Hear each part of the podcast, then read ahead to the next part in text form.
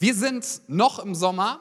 Die Schule geht ja in drei Tagen wieder los. Wir haben noch Sommerferien und sind heute einmal noch in der Predigtreihe Jesus Stories. Wir schauen uns Geschichten an aus einem der Evangelien jeweils, wo wir über Jesus reden, wo wir über Jesus nachdenken. Ich finde das immer wieder faszinierend und ganz besonders spannend, wenn wir uns direkt Jesus angucken. Wie hat Jesus gelebt? Wo war er uns Vorbild? In allem war er uns Vorbild. Ja, wie hat das konkret ausgesehen? Wie ist er mit Menschen umgegangen? Was bedeutet das für unser Glaubensleben? Und heute möchte ich mit uns eine Geschichte anschauen über Jesus, die uns Auskunft darüber gibt, wie wir geistlich wachsen können. Also der Titel der Predigt für alle Mitschreiber oder Mitmerker ist Geistliches Wachstum. Geistliches Wachstum. Ja, wer möchte geistlich wachsen? Ja, okay, alles klar. Wenn er wer die Hand nicht hebt, alle Nachbarn so, äh, ich war nur zu langsam. Ja, okay, okay. Also wer möchte geistlich Geistliches Wachstum ist etwas, wonach ich mich sehne. Und wenn du ein Christ bist, dann du vielleicht auch, wenn du denkst, hey, ich bin gar kein Christ, ich bin zum ersten Mal hier, was ist geistliches Wachstum? Lade dich ein, hör einfach mal eine Weile zu. Es wird, glaube ich, ganz, ganz viel rüberkommen von dem, wie Gott dein Leben sieht, das ist eine sehr wichtige Information. Sie hat so viele Leben schon verändert, auch so viele Leben hier im Raum. Und wenn wir auf Jesus schauen, dann verstehen wir, wer wir wirklich sind. Also ich bete für dich, dass du heute Jesus begegnest. Er möchte dir begegnen, davon darfst du ausgehen. Und auch in dieser Geschichte, die wir uns jetzt anschauen. Es ist eine Geschichte, wenn ich sie gleich vorlese, wirst du vielleicht denken, was hat die denn mit geistlichem Wachstum zu tun? Es ist nämlich eine Krisengeschichte, also wo Jesus in eine Krise kommt und ich glaube, ich mache da jetzt keine Umfrage, du brauchst dich nicht melden. Krisen kennen wir alle. Und Krisen oder Wüstenzeiten haben für uns ganz oft nichts mit Wachstum zu tun im ersten. Aber es sind die Zeiten, wo Gott oft, eigentlich in den allermeisten Fällen, am meisten wirkt, am meisten in dir tut und wo du am Ende wissen darfst, boah, Gott hat richtig krass gewirkt. Nur wenn wir in einer Krise sind, dann schreien wir meistens nicht Juhu, oder? Dass du denkst, boah, mein Auto ist kaputt. Preis den Herrn, eine Gelegenheit zu wachsen. Wie genial ist das denn? Meine Firma ist pleite gegangen. Jesus, danke. Also das machen wir natürlich nicht. Es geht nicht darum, dass wir spontan emotionale Freudenreaktionen auf Dinge entwickeln müssen, die nicht gut sind. Es geht aber darum, dass wir verstehen dürfen, Gott ist da in jeder Situation und Gott wird sich nicht verborgen halten. Und wir können an Jesus, der uns Vorbild ist, lernen, wie wir mit Wüstenzeiten. Wüstenzeiten sind auch übrigens solche, wo wir Gott nicht so krass spüren, wo du Fragen hast, wo du sogar vielleicht das Gefühl hast, Gott ist gerade komplett abwesend wo wir verstehen dürfen, er ist aber trotzdem da und er tut Dinge und er wird sich nicht verborgen halten. Ich lese mit uns aus dem Matthäusevangelium Kapitel 4 die Verse 1 bis 11. Elf Verse, das werden wir schaffen.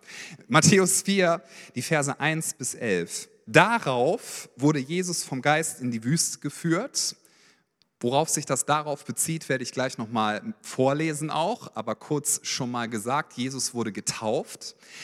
Und daraufhin wurde Jesus vom Geist in die Wüste geführt, damit er vom Teufel versucht würde. Und als er 40 Tage und 40 Nächte gefastet hatte, war er zuletzt hungrig. Überraschung. Und der Versucher trat zu ihm und sprach, wenn du Gottes Sohn bist, so sprich, dass diese Steine Brot werden. Er aber antwortete und sprach, es steht geschrieben, der Mensch lebt nicht vom Brot allein, sondern von einem jeden Wort, das aus dem Mund Gottes hervorgeht. Darauf nimmt der ihn der Teufel mit sich in die heilige Stadt und stellt ihn auf die Zinne des Tempels und spricht zu ihm, wenn du Gottes Sohn bist, so stürze dich hinab.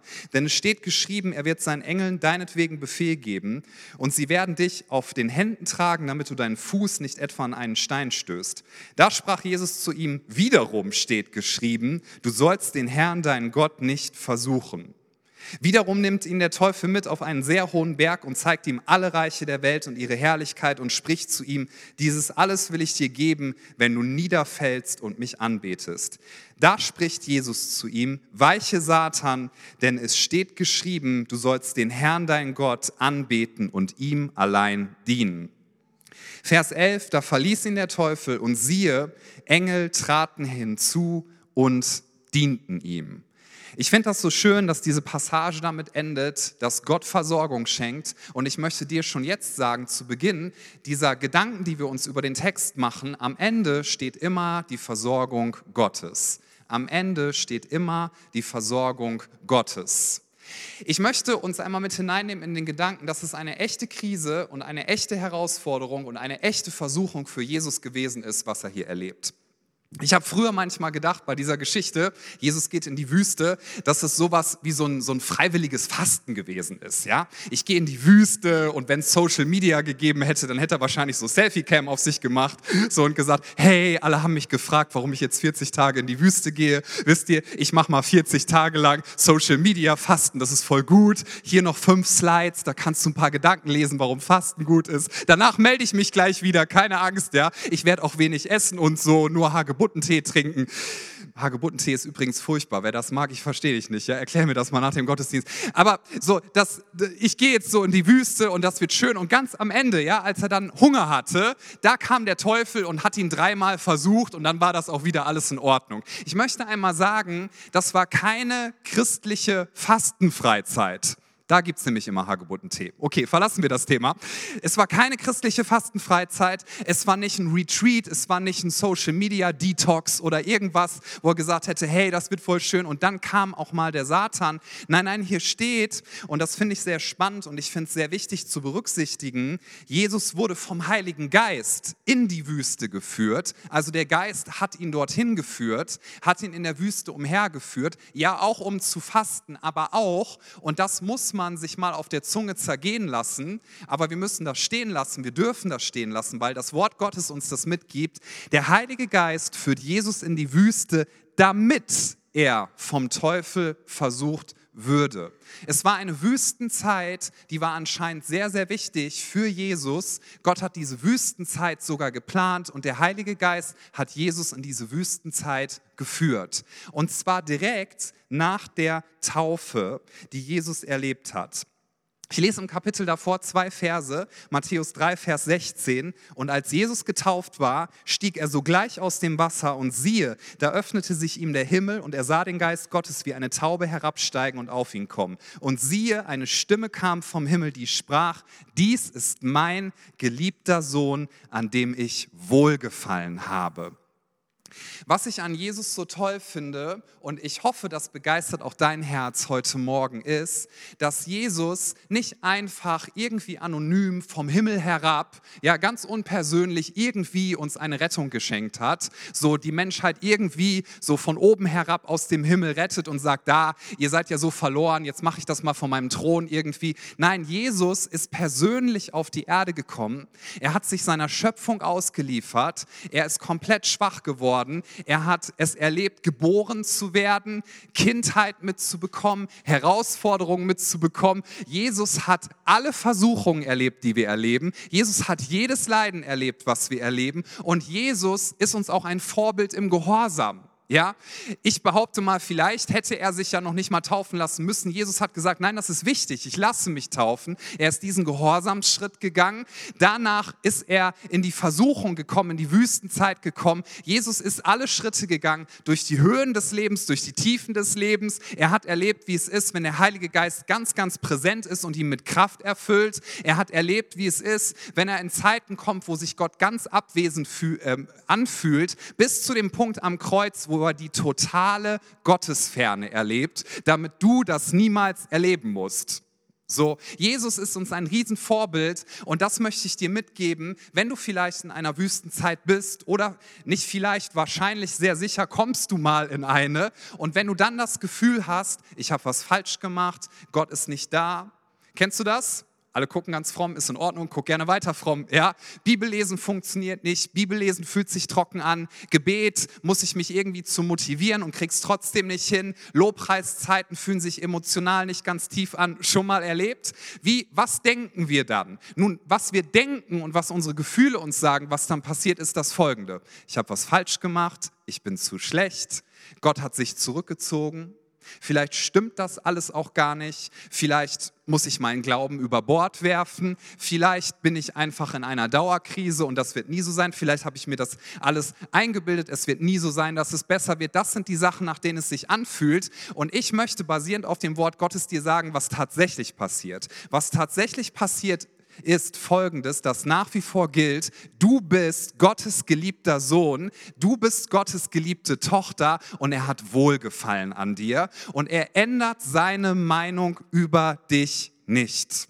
Was tatsächlich passiert ist, dass Gott, selbst wenn du es gerade nicht spürst, im Hintergrund am Wirken ist. Stell dir das vor wie im Theater. Ich weiß nicht, ob du mal im Theater oder Musical gewesen bist. Ja, ich finde, der beste Disney-Film, der jemals gemacht wurde, ist König der Löwen. Dafür gibt es keine zwei Meinungen. Ja, ja, genau. Ich sehe hier einige. Äh, nicken. Und ich war natürlich auch mal im Musical König der Löwen in Hamburg. Ja, weil das ist meine Geburtsstadt. Ich muss patriotisch sein. Außerdem ist das am Hafen. Das ist wunderschön. Dann fährst du da mit einem Schiff rüber, kannst dir das Musical angucken. Es ist wunder, wunderschön. Anhören kannst du es dir vor allem, ja.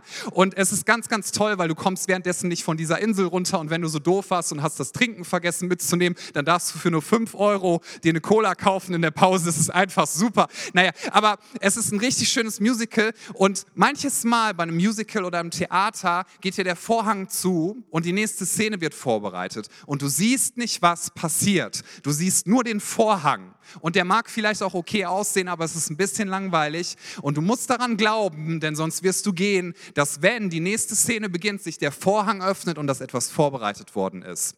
Und das ist das, was wir verstehen dürfen. In Wüstenzeiten denken wir oft, vielleicht funktioniert mein Glaube nicht, vielleicht bin ich so, zu schlecht, vielleicht liegt es an meinem Versagen, vielleicht bin ich irgendwie doof. Und ich möchte dir sagen, von Gott her, von seinem Wort her, das ist eine Lüge. Und du darfst heute in die Wahrheit hineinkommen. Gott ist niemals weg, Gott ist niemals abwesend und Gott wirkt ganz besonders in diesen Zeiten, auch wenn wir uns sie nicht aussuchen. In der Tat kann ich auch persönlich sagen, im Nachklang, jede Krise meines Lebens, die ich erlebt habe, ich möchte keine zweite Runde. Ganz ehrlich, brauche ich alles nicht nochmal. Aber das, was Gott in meinem Innern getan hat in dieser Zeit, das möchte ich auf jeden Fall wieder haben. Gott wirkt in solchen Wüstenzeiten und Gott war die ganze Zeit bei Jesus und er hat zugelassen, dass Jesus versucht wird vom Teufel. Und was der Teufel hier tut, ist, er greift Jesus an. Und das macht der Teufel auch mit dir und mit mir. Was der Teufel tun wird, ist, dass er deinen Glauben angreift. Wir sehen hier drei Versuchungen, die ich uns gleich noch mal kurz skizziere, was dort passiert. Der Teufel wird deinen Glauben angreifen, aber du brauchst keine Angst zu haben, denn in Jesus ist schon alles vollbracht. Und durch die Kraft seines Heiligen Geistes kannst du jede dieser Versuchungen Versuchung überwinden. Ja, jede dieser Versuchungen kannst du überwinden, wenn du daran festhältst, Gott ist gut, er wird mich nicht verlassen und er ist auch in den Wüstenzeiten da. Bevor ich mit uns auf die Versuchung eingehe, möchte ich uns auch sagen, dass das ein biblisches Thema ist, was wir an so vielen Stellen finden. Johannes 15, Vers 1 bis 2. Jesus sagt, ich bin der wahre Weinstock und mein Vater ist der Weingärtner. Jede Rebe an mir, die keine Frucht bringt, nimmt er weg. Das heißt übrigens nicht, dass er sie abschneidet, sondern dass wenn sie zu wenig Licht hat, das Wort heißt eigentlich, dass er sie hochnimmt. Ja? Ich habe früher mal gedacht, oh nein, er nimmt mich sofort weg. Nein, nein, nein, nein, nein. Er nimmt dich hoch, er erhebt dich, damit du ins Licht gucken kannst. Die Sonne Gottes, dass sein Licht scheint in dein Leben, damit du Frucht bringst. Nimm dieses Wort, was dort steht, im Griechischen heißt das Airo, das wird an derselben Stelle gebraucht, wo Jesus zu einem Menschen sagt, zu einem Gelähmten, den er geheilt hat, steh auf, Eiro, nimm deine Matte und geh. Dasselbe Wort steht hier. Also wenn du keine Frucht bringst, weil du vielleicht gerade dich mit vielen Dingen beschäftigt hast, außer mit Gott, er wird dich erheben. Ja, er möchte, dass du in seine Gegenwart, sein Licht kommst und er möchte so gerne, dass du fruchtbar wirst in deinem Leben. Und dann steht hier, und das finde ich immer wieder krass, das dürfen wir auf uns wirken lassen, jede Rebe aber, die Frucht bringt, die Frucht bringt, reinigt er an anderer Stelle steht, beschneidet er, damit sie mehr Frucht bringt. Das heißt, Gott lässt das immer wieder zu, dass in unserem Leben Sachen beschnitten werden, dass wir durch Wüstenzeiten gehen, aber nicht, damit du am Ende irgendwie als Verlierer und Verliererin rausgehst, sondern damit du noch mehr Frucht bringst. Kurzer Blick noch ins Alte Testament. Da steht in Jesaja 37, Vers 31, das Volk Gottes geht durch eine Krise, durch Verfolgung, durch, durch so vieles. Sie sind ins Exil gekommen und dann steht dort Jesaja 37, Vers 31. Und was vom Haus Juda entkommen und übrig geblieben ist, Achtung, das ist so krass, was in diesem Vers steckt, wird wieder nach unten Wurzeln schlagen und nach oben Frucht tragen. Gott sagt nach solchen Phasen, wo wir durch Wüsten gehen, du wirst nach unten tiefe Wurzeln schlagen und nach oben Frucht bringen. Das ist eine Zusage, die Gott dir gibt und die ich dir geben möchte. Und einen Vers noch aus dem Jesaja-Buch, das ist auch ein Vers für alle Schüler übrigens, ja, und für alle Lehrer, den könnt ihr das nächste Mal vor den Ferien lesen. Jesaja 30, Vers 20, da steht am Ende, aber dein Lehrer wird sich nicht länger verborgen halten, sondern deine Augen werden deinen Lehrer sehen. Okay, ich lese, ich lese, das könnt ihr das nächste Mal vor den Ferien vorlesen und dann so muhahaha sagen. Okay, wie auch immer. Also Jesaja 30, Vers Vers 20. Da steht, der Herr hat euch zwar Brot der Drangsal zu essen und Wasser der Trübsal zu trinken gegeben. Und das ist, das ist der schöne Zuspruch. Aber dein Lehrer, also Gott, wird sich nicht länger verborgen halten und deine Augen werden deinen Lehrer sehen. Am Ende steht, selbst wenn du Gott gerade nicht so spürst, wie du ihn mal gespürt hast, selbst wenn du ihn gerade gar nicht spürst, dein Lehrer wird sich nicht verborgen halten und deine Augen werden ihn sehen. Es wird so sein. Es wird so sein. Und das ist auch das, was bei Jesus passiert ist. Am Ende steht, da kamen die Engel, traten hinzu und dienten ihm. Am Ende steht die Versorgung Gottes. So was passiert in diesen Wüstenzeiten? In diesen Wüstenzeiten versucht der Teufel eins, er versucht dich zu verunsichern. Das ist übrigens eine der Methoden, die der Teufel schon immer benutzt, dass er versucht, uns zu verunsichern. Dieses allgemeine mulmige Gefühl, es ist irgendwas nicht in Ordnung, dieses allgemein mulmige Gefühl, jetzt hast du es verbockt, jetzt hast du es falsch gemacht, eine allgemeine Verunsicherung. Der Teufel hat Jesus übrigens die ganzen 40 Tage versucht und am Ende kommen nochmal die drei, ja, so Endgegner-Attacken, würdest du bei einem Gameboy oder sonst was Spiel sagen. Gibt es eigentlich noch Gameboy? Keine Ahnung. Ja, Tom guckt so. Du kennst den noch? Kennst, ja, okay. Ich hatte den ersten Gameboy, den es in Deutschland gab. Alles nur eine kleine Randbemerkung. Mhm. Mit dem Original Ach, ist auch egal. Kommen wir wieder zurück. Also, am Ende dieser Zeit kommen drei Versuchungen. Das sind Versuchungen, durch die, da gibt es einen Bezug zum fünften Buch Mose, auch das Volk Gottes gegangen ist. Im fünften Buch Mose lesen wir, dass das Volk Gottes, also das Volk Israel, eigentlich die Berufung hatte, dass sie wie eine Rettung sein sollten für alle Nationen. Also alle Nationen sollten Israel angucken und sollten Rettung finden dadurch, dass sie sehen, Gott ist wirklich der Herr. Aber sie haben den Versuchungen nicht widerstanden und wir lesen dort über dieselben dieselben Versuchungen, die hier Jesus erlebt und das sind dieselben Versuchungen, die auch zu uns kommen in der Wüstenzeit und die möchte ich mit uns durchgehen, um dir Mut zu machen, dass du diesen Versuchungen nicht erliegen musst. Okay? Versuchung Nummer eins. Der Versucher trat zu ihm und sprach, wenn du Gottes Sohn bist, so sprich, dass diese Steine Brot werden. Er aber antwortete und sprach, es steht geschrieben, der Mensch lebt nicht vom Brot allein, sondern von einem jeden Wort, das aus dem Mund Gottes hervorgeht. Versuchung Nummer eins, und das ist so wichtig, wichtig, dass wir wissen, es ist eine Masche des Teufels und er wird das dein ganzes Christenleben lang immer wieder versuchen, aber es soll ihm nicht gelingen, dass er damit durchkommt, okay? Er wird versuchen, deinen Glauben zu zersetzen. Er wird versuchen, deinen Glauben zu zersetzen, aber alles, was aus seinem Mund kommt, Jesus hat das gesagt, ist Lüge. Er ist der Vater der Lüge, er kann gar nicht anders als lügen. Und was er hier macht, ist übrigens das Folgende. Er greift die Identität von Jesus an, die ihm der Vater zugesprochen hat. Ich habe mich früher manchmal gefragt, okay, so what? Also wenn er jetzt aus dem Stein Brot gemacht hätte, was wäre denn daran falsch gewesen? Ja? Und außerdem, was ist denn die Versuchung daran? Okay, er hatte Hunger, aber er hätte das ja auch anders machen machen können. Für mich ist das jetzt keine Versuchung. Also ich bin noch nie, also ich bin schon mal hungrig durch die Stadt gegangen, ne? aber noch nie hungrig durch die Stadt gegangen, habe dann gedacht, okay Christian, wenn du einen Stein siehst, nicht dafür beten, dass das Brot wird, ja, das ist verboten, das steht da drin. Was ist, also die Versuchung hatte ich noch nicht, vielleicht du, dann bete ich auch gerne für dich. Was ist das Falsche daran, Und der Punkt ist der, Jesus hat gesagt, da er ja ganz Gott war und ganz Mensch, während dieser Zeit hier auf der Erde, er konnte nichts tun, was er nicht den Vater hat tun sehen. Was ihm der Vater gesagt hat, das konnte er tun, aber wenn der Vater es ihm nicht gesagt hat, war Jesus während dieser Zeit hier 100% Gott und 100% Mensch. Das heißt, Jesus hätte es in diesem Moment gar nicht gekonnt. Also was ist dann der Punkt? Was ist dann der Punkt? Und das ist wichtig, dass wir das verstehen.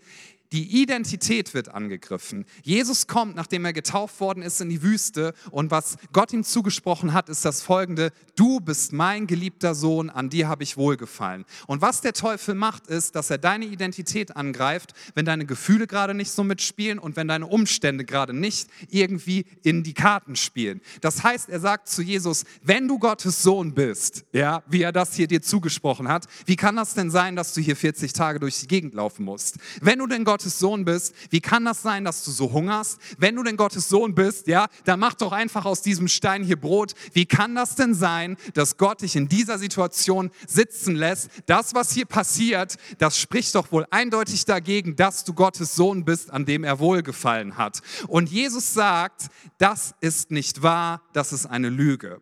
Und diese Lüge, die darfst auch du in deinem Leben entkräften. Und da möchte ich dir so gerne basierend auf dem Wort Gottes bei helfen, weil wir werden immer wieder angegriffen in solchen Situationen. Wenn du doch Gottes Sohn bist, warum läuft deine Ehe dann gerade so bescheuert? Wenn du doch Gottes Tochter bist, wieso hast du immer noch keinen Job? Wenn du doch Gottes Tochter bist, wieso musst du schon wieder mit deinen Kindern jetzt beim Kinderarzt sitzen? Wenn du doch Gottes Sohn bist, wieso gehst du durch diese Krankheitsphase? Wenn du doch Gottes Sohn bist, wieso hast du immer noch keine Partnerin? Ja? Wenn du doch Gottes Sohn bist, wenn du doch Gottes Gottes Tochter bist, wie kann das denn sein, dass du das hier gerade erlebst? Und dann ist so wichtig, dass wir eines für uns festhalten. Selbst wenn gerade Dinge nicht so sind, wie ich sie mir wünschen würde, weiß ich doch eins, Gott ist gut und er verdient mein absolutes Vertrauen.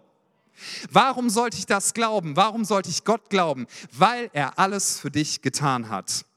Das Schöne ist, und das ergreift jedes Mal mein Herz, er verlangt noch nicht mal von mir, dass ich ihm einfach so glaube. Jesus verlangt nicht von dir, dass du ihm einfach so glaubst, sondern zuallererst beginnt es mit Folgendem. Jesus ist wirklich Mensch geworden und seine Liebe ist nicht so eine schwammige Liebe. Ja? Kennst du dieses Blabla, ja, ich liebe dich voll, aber es folgen nie Taten, da ist die ganze Welt voll von. Und Jesus hat zuerst Taten gesetzt. Die Liebe von Jesus ist nicht zuallererst ein Gefühl, sondern die Liebe von Jesus, er hat sie unter Beweis gestellt und sie hat ein historisches Datum ein historisches Datum. Vor über 2000 Jahren hing der Gottessohn an einem Kreuz und hat gerufen, es ist vollbracht und er ist für dich gestorben, weil er dir beweisen wollte, dass er dich so sehr liebt. Er hat alles gegeben und kein Umstand dieser Welt, kein Gefühl dieser Welt kann das in Frage stellen. Das Schöne ist, dass Jesus nicht von dir erwartet, ja glaub mir halt einfach mal, sondern seine Liebe hat ein historisches Datum.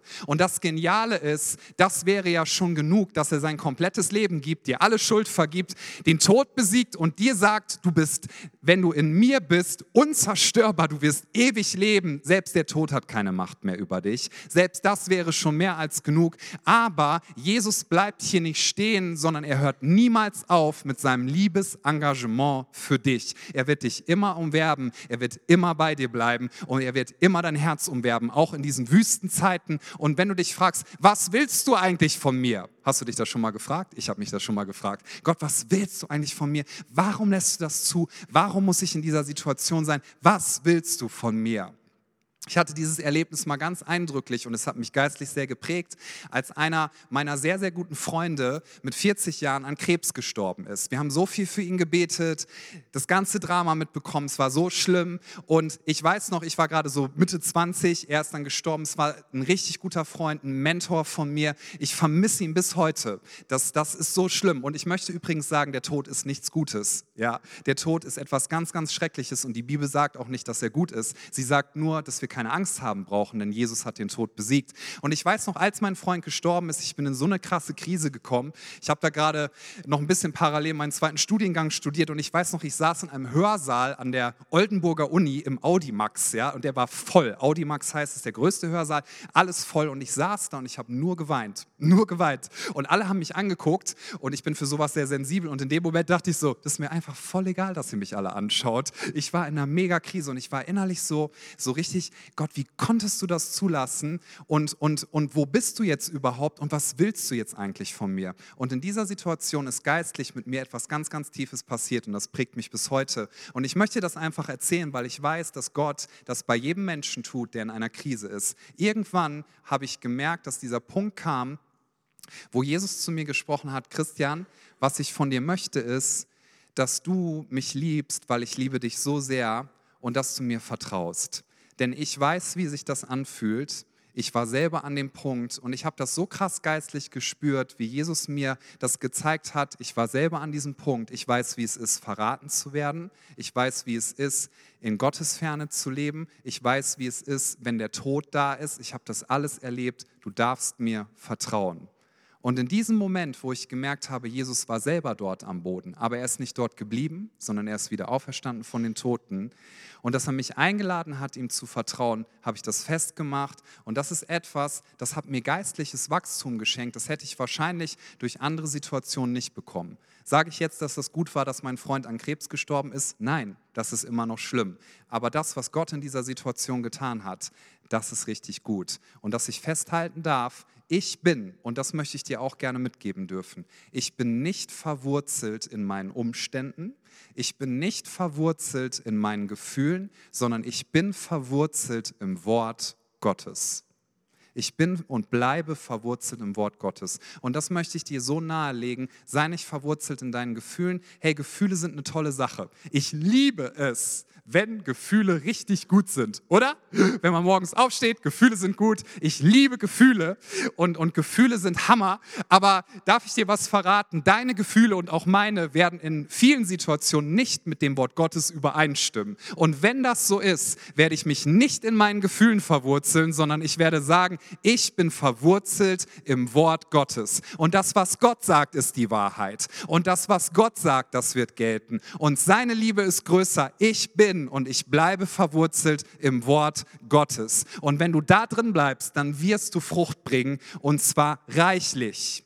Die wirst du übrigens nicht selber bringen müssen. Wir denken ja ganz oft, oh, die muss ich selber bringen, ja. So als würde Gott durch den Weingarten gehen, wie so ein Weingärtner und dann sagen, na, hier ist keine Frucht, ich komme in fünf Minuten wieder, ne, da möchte ich Trauben sehen. Und dass dann die Rebe sagt, oh, jetzt muss ich mich irgendwie anstrengen und so, ah, plopp, eine Traube, das wird ihm nicht reichen, noch eine plopp, zweite Traube, dann kommt er wieder, okay, das ist schon ganz gut, morgen gibt es mehr. Freunde, das ist die Mafia, das ist nicht Gott, der so mit uns umgeht. Gott ist liebevoll, Jesus liebt dich so sehr. Du kannst gar keine Frucht machen.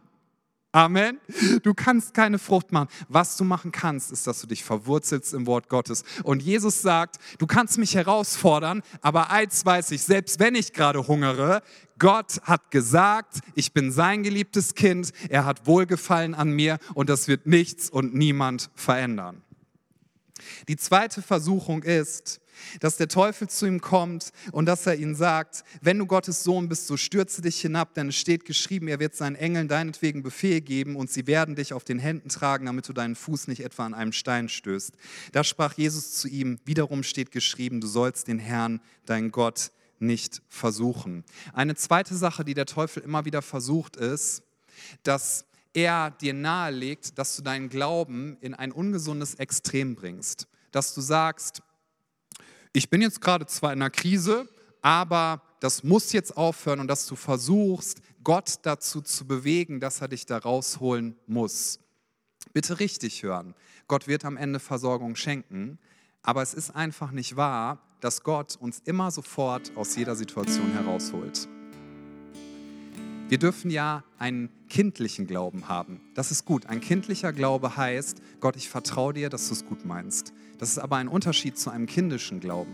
Ein kindischer Glaube sagt, wenn ich mir das nur ganz, ganz dolle wünsche im Gebet, ja, wenn ich mir das nur vorstelle, wenn ich es nur visualisiere und ausspreche, dann wird das so sein, dann bin ich morgen reich und dann habe ich morgen den Job und dann ist das morgen so und dann, dann, dann ist die Situation anders. Das wird manches Mal nicht so sein. Die Bibel sagt uns, dass wir nüchtern sein sollen. Nüchtern heißt, dass wir wissen dürfen, in manchen Situationen, wenn wir beten, wird Gott sofort eine Situation verändern. Ich habe vor ungefähr anderthalb Wochen einen Mann kennengelernt, der war schwerer Alkoholiker, hat sich mit Drogen zugeschüttet und die Ärzte haben ihm irgendwann gesagt, ihre Leber ist so kaputt, sie werden jetzt nur noch ein paar Wochen leben, dann sind sie tot. Ja, das ist einige Jahre her. Dieser Mann saß vor mir, er leitet heute in einer Kirche ein Programm für Menschen, die aus Drogensucht rauskommen wollen und die zu Nachfolgern von Jesus kommen, äh, werden möchten. Und er hat mir erzählt, weißt du, ich habe dann Jesus getroffen durch eine andere Person, ich habe zu Jesus gebetet und Jesus hat mich sofort geheilt und seine Leber ist komplett neu. Er ist zum Arzt gegangen und der Arzt hat gesagt, ich kann mir das nicht erklären, aber ihre Leber ist komplett gesund. Jesus tut solche Dinge und wir werden für Heilung beten. Nur damit du mich richtig hörst, wir wollen hier eine ausgewogene Theologie haben. Wir werden dafür beten, dass Leute geheilt werden und wir glauben, dass Leute geheilt werden. Das habe ich schon so oft erlebt. Wir werden für Menschen beten, dass sie einen Job finden und wir glauben, dass Gott Versorgung schenkt. Habe ich schon so oft erlebt. Aber manches Mal bleibt Krankheit für eine Weile und dann kommt deine Heilung, nachdem du auf dieser Erde gestorben bist und wieder auferstanden bist von den Toten. Das wird manches Mal so sein. Manches Mal nimmt Gott Dinge nicht sofort weg und dann können wir ihn nicht zwingen. Ich weiß, es ist manchmal hart zu verstehen, aber Gott nimmt weder von dir noch von mir Befehle entgegen. Du kannst ihn nicht zwingen, etwas zu tun. Und die Versuchung hier wäre gewesen, stürzt dich darunter, da muss Gott ja was machen. Nein, muss er nicht. Und Jesus hat gesagt, ich werde Gott nicht versuchen. Wenn Gott das gerade zulässt, selbst wenn ich es nicht verstehe, ich liebe ihn und ich werde Gott, meinen Vater und meinen Herrn nicht versuchen. Noch kurz die dritte Versuchung. Der Satan sagt, hier sind die Reiche der Welt, alles will ich dir geben, wenn du niederfällst und mich anbetest. Auch das habe ich früher nicht so gut verstanden, dass, dass, er, dass er Jesus wirklich versucht, zu dem Satanisten zu werden, ja? also ihn anzubeten. Diese Versuchung, was hat er da eigentlich mit gemeint? Er hat zu Jesus gesagt, und das ist der Gedanke, er versucht nicht nur deinen Glauben zu zerstören oder zu zersetzen, sondern er versucht dich dazu zu bringen, dass du deinen Glauben ersetzt. Ja, dass du etwas anderes auf dem Thron in deinem Leben setzt. Dass du sagst, okay, wenn ich gerade in dieser Zeit jetzt bin, anscheinend funktioniert das ja alles nicht so gut, dann werde ich halt andere Dinge in den Fokus setzen.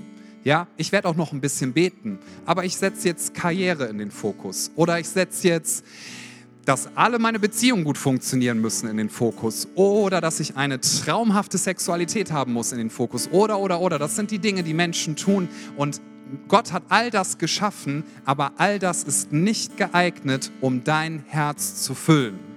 Dein Herz, deine Seele kann nur in Gott gesättigt werden, denn deine Seele ist auf Ewigkeit hingelegt hin angelegt und deswegen gibt es nichts in dieser Welt, wo du Sättigung für deine Seele rausziehen kannst. Du kannst nicht geschaffene Dinge nehmen und sie anbeten. Du kannst nicht Macht nehmen und sagen, wenn ich möglichst viel Einfluss habe, ja, dann wird es mir gut gehen. Dein Glauben ersetzen. Es wird deine Seele nicht sättigen. Es wird dich immer leer zurücklassen.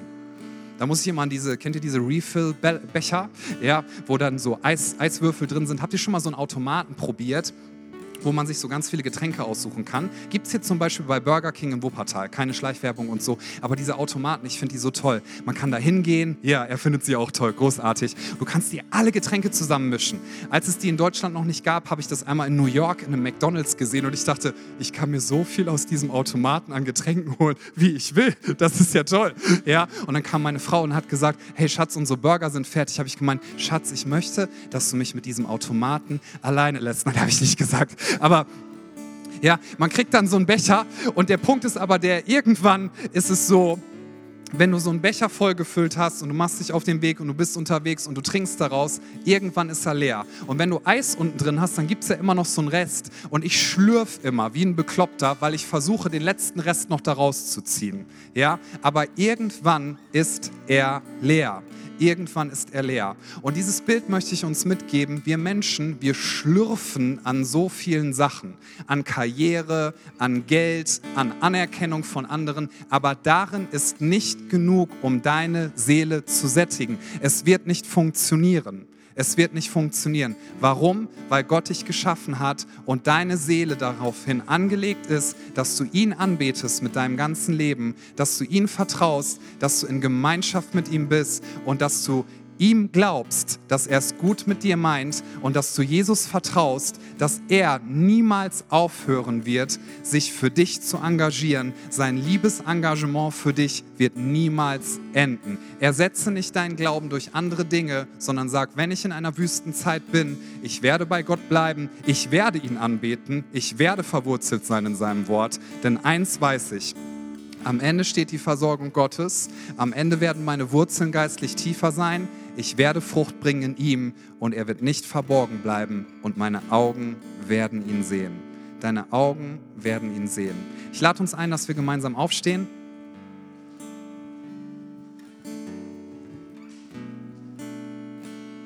Und ich bitte uns, dass wir für einen Moment die Augen schließen, weil ich gerne eine Einladung aussprechen möchte. Und diese Einladung die möchte ich aussprechen im Namen von Jesus Christus an dich. Die Bibel sagt uns, dass Jesus Christus gestorben ist an einem Kreuz, um uns zu erlösen. All das, was wir nicht konnten, das hat Jesus getan. Und wir dürfen wissen, du darfst wissen, dass er dich unendlich liebt und dass er für all deine Schuld bezahlt hat. Du kannst dir nicht selber deine Schuld vergeben, du kannst dir nicht selber ewiges Leben schenken, und du kannst nicht selber den Weg zum Leben finden. Aber in Jesus ist alles getan. Und die Bibel sagt, wer umkehrt von seinen Wegen und sagt, ich werde es nicht versuchen aus eigener Kraft, und zwar keinen Tag länger, keine Minute länger, sondern ich werde mich identifizieren mit dem, was Jesus getan hat für mich.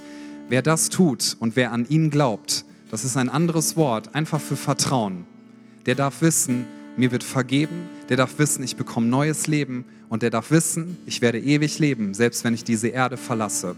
Das ist die wichtigste Entscheidung, die ein Mensch im Leben treffen kann, dass wir uns überlegen, was soll mein Gott sein, wer oder was soll mein Leben bestimmen, wem schenke ich mein Vertrauen, denn an irgendjemanden oder irgendetwas wirst du dein Herz hängen. Und die Einladung der Bibel ist, häng dein Herz an Jesus.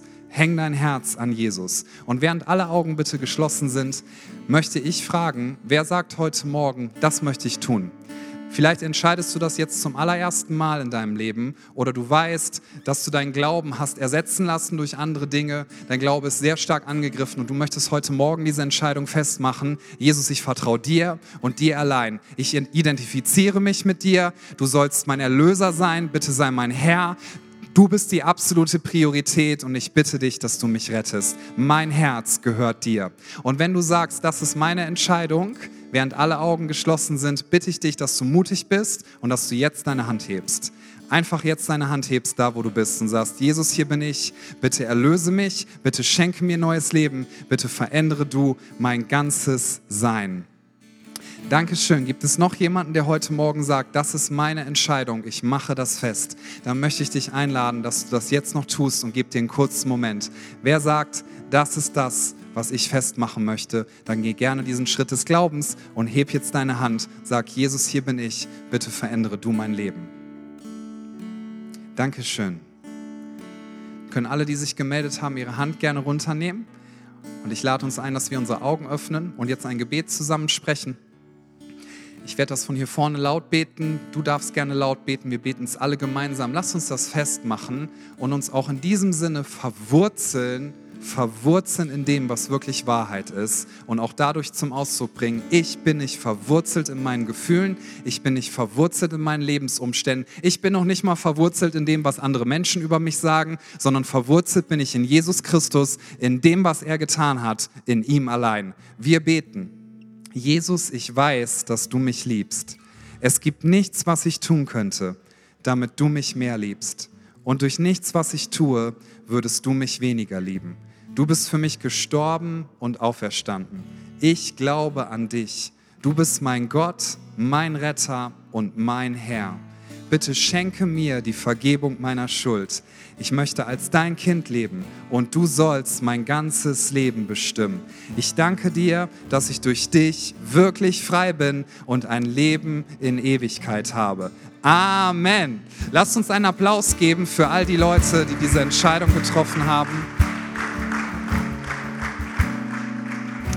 Wir nehmen uns jetzt eine Zeit, wo wir weiter Lobpreis machen werden und ich möchte dich einladen, dass du all das, was du an Fragen hast, all deine Gefühle, die vielleicht gerade nicht so mitspielen wollen, auch all deine Sachen, wo du sagst, Gott, da verstehe ich dich wirklich nicht, all deine innere vielleicht Ausgetrocknetheit, ja, wo du sagst, ich weiß gerade nicht, wie ich durch diese Wüstenzeit kommen soll, deine ganzen Krisen, dein ganzes Herz, halt das alles Gott hin und bitte ihn, dass er dich ganz neu füllt. Denn Gott ist da und er wird sich nicht verborgen halten.